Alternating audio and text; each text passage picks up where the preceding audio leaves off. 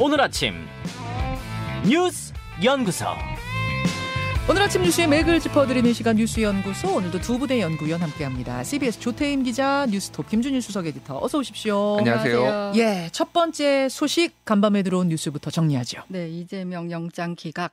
예, 법원이 이재명 대표의 구속영장 기각했습니다. 네, 그래서 지금 기사에서 뭐 구사일생 생환 이런 표현들을 쓰고 있는데요.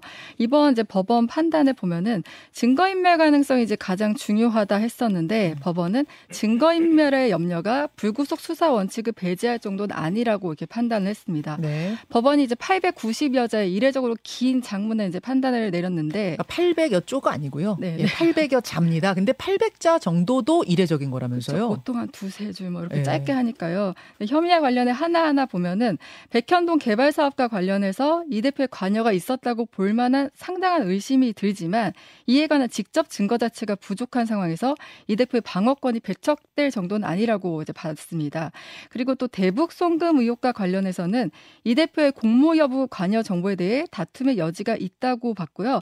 특히 이화영 전 경기도 평화부지사에게 가해진 회유 압박 정황을 두고 주변 인물에 의한 부적절한 개입을 의심할 만한 정황이 있다면서도 음. 근데 이 대표가 직접적으로 개입했다고 단정할 만한 자료는 부족하다 이렇게 했습니다. 음. 또이 대표가 정당의 현직 대표로서 공적 감시와 비판의 대상인 점을 감안하면 증거 인멸의 염려가 좀 적다 이렇게 판단을 한 겁니다. 예, 예.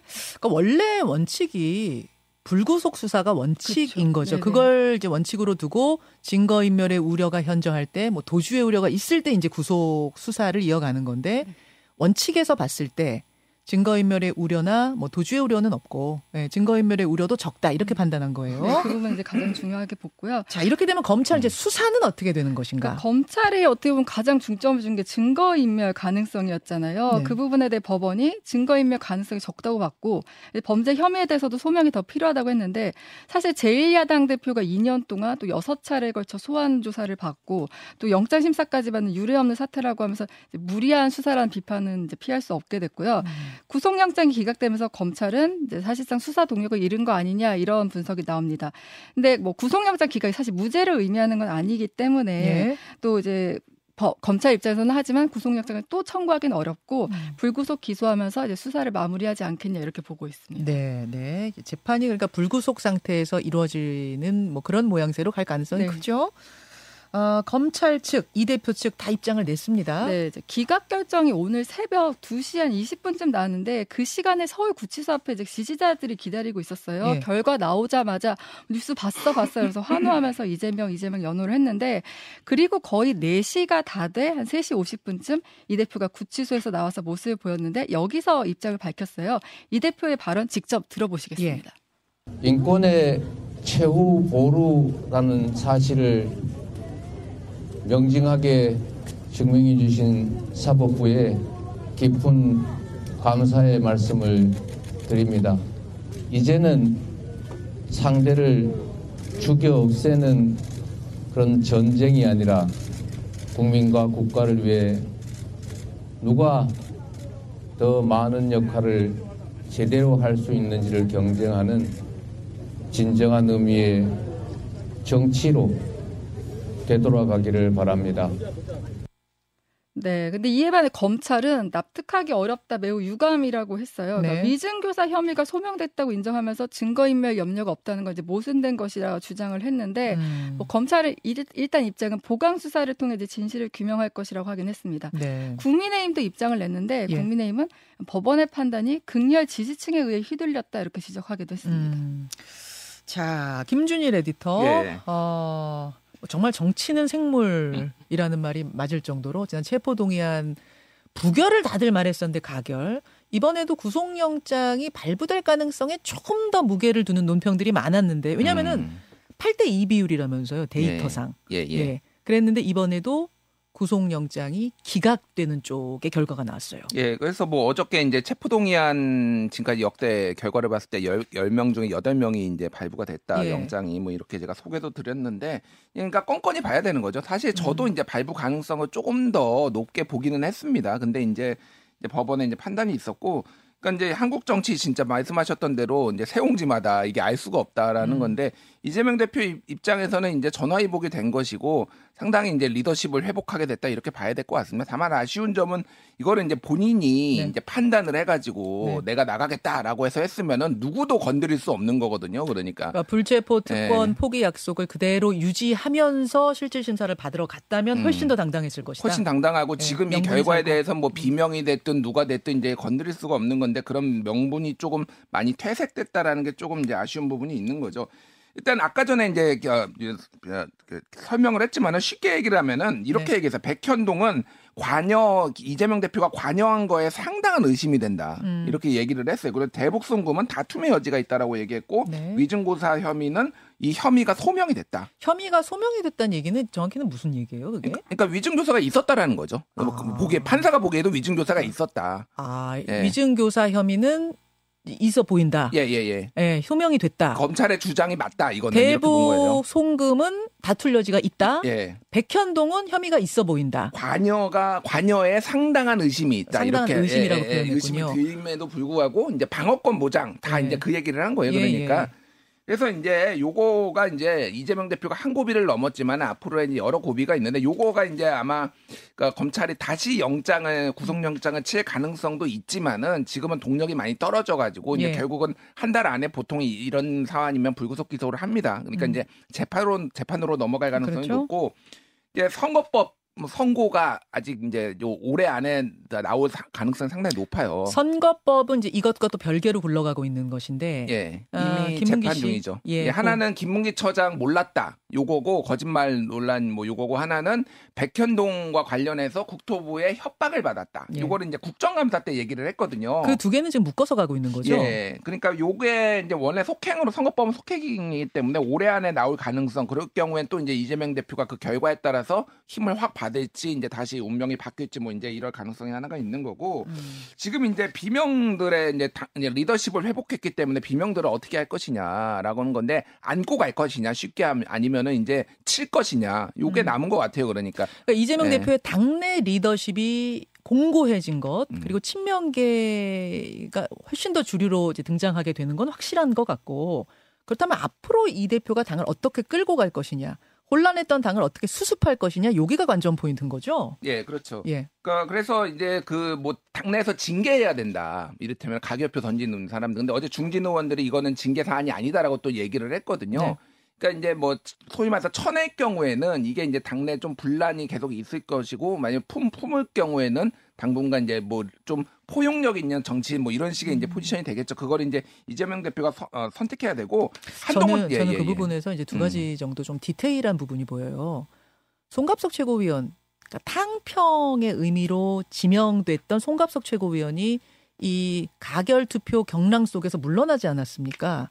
그 빈자리를 이재명 대표가 또 지명하잖아요. 음. 거기에 누구를 앉히느냐. 요거 하나 봐야 되고 또 하나는 체포동의안 투표가 있던 날 오전에 이재명 대표가 내놨던 메시지가 있어요. 통합 기구 설치하겠다. 음. 편향적이란 우려가 있는데 통합 기구 설치해서 운영하겠다라는 메시지를 냈는데 사실은 가결이 되면서 그 메시지가 저는 유효한 건지 지금 무효한 건지 모르겠어요. 예, 요 요거에 대한 다- 방향을 봐야 될 것 같습니다. 그렇죠. 그거는 이제 좀 봐- 지켜봐야 됐고 짧게 하나만 말씀드리면 한동훈 장관 책임론이 지금 민주당에서 불거질 것 같아요. 음. 그러니까 쉽게 얘기하면 한동훈 장관이 법무부 장관이지만 거의 검찰총장처럼 지금 하고 국회에 나와서도 이재명 대표의 단식을 뭐 자해다, 뭐 잡범이다라고 해서 국무위원으로서의 좀 중립성을 많이 어겼다라는 거잖아요.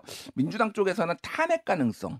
뭐 이것까지 얘기가 나오고 어, 있거든요. 장관 탄핵. 예, 장관 탄핵. 어. 그러면 이제 직무가 정지되고 지금 다수당이기 때문에 경우에는 이제 여러 가지 후폭풍들이 좀 있을 것 같습니다. 예. 그리고 아까 말씀하신 대로 송갑수 최고위원 후임을 누가 앉힐 건가 이게 어, 그게 네. 어떻게 보면 바로미터가 될 수. 있는데 오늘 이재명 대표 아까 메시지를 보면은 네. 추석 명절을 앞두고 국민들의 삶이 어렵게 그지 없다 이런 걸 봤을 때는 너- 너무 이렇게 뭔가 갈등을 만들어내는 요소는 좀 자제하지 않을까 이런 분석도 가능할 것 같습니다. 음, 잠시 후에 김종민 의원과의 인터뷰가 준비되어 있습니다. 아, 김종민 의원은 어떻게 이 결과를 바라보고 있는지 또 앞으로의 당 운영에 대한 생각은 어떤지 직접 들어보도록 하지요.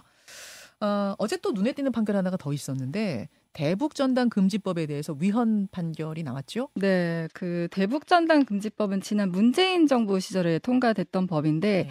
당시 탈북민 단체가 대북 전단을 살포하고 북한이 이에 대해 강하게 반발하면서 대북 전단 살포가 남북 간 무력 충돌을 유발한다면서 이제 당시 대북 전단 금지 법안이 이제 통과가 된 거예요. 음. 이게 2020년 12월인데 근데 헌재가 이와 관련해서 평화 통일을 지향하는 입법 목적은 정당하지만 그 방법에 있어서 국가 형벌권까지 동원해 표현의 자유를 지나치게 제한한다 이렇게 지적을 했습니다. 예. 재판관 7대 2의 의견으로 위헌 결정되면서 대북 전단 살포 행위를 처벌하는 조항 24조 1항 3호는 즉시 효력을 잃게 됐습니다. 또 하나가 헌법재판소의 판정 판결인데 아, 국가보안법 7조에 대해서 여덟 번째 합헌 결정 내렸죠. 네, 이 국가보안법 7조가 91년도에 개정된 이후 지금까지 헌법 소원이 일곱, 그러니까 이번까지 포함하면 8번인데 모두 이제 위헌 결, 그러니까 합헌 결정이 내려진 거예요.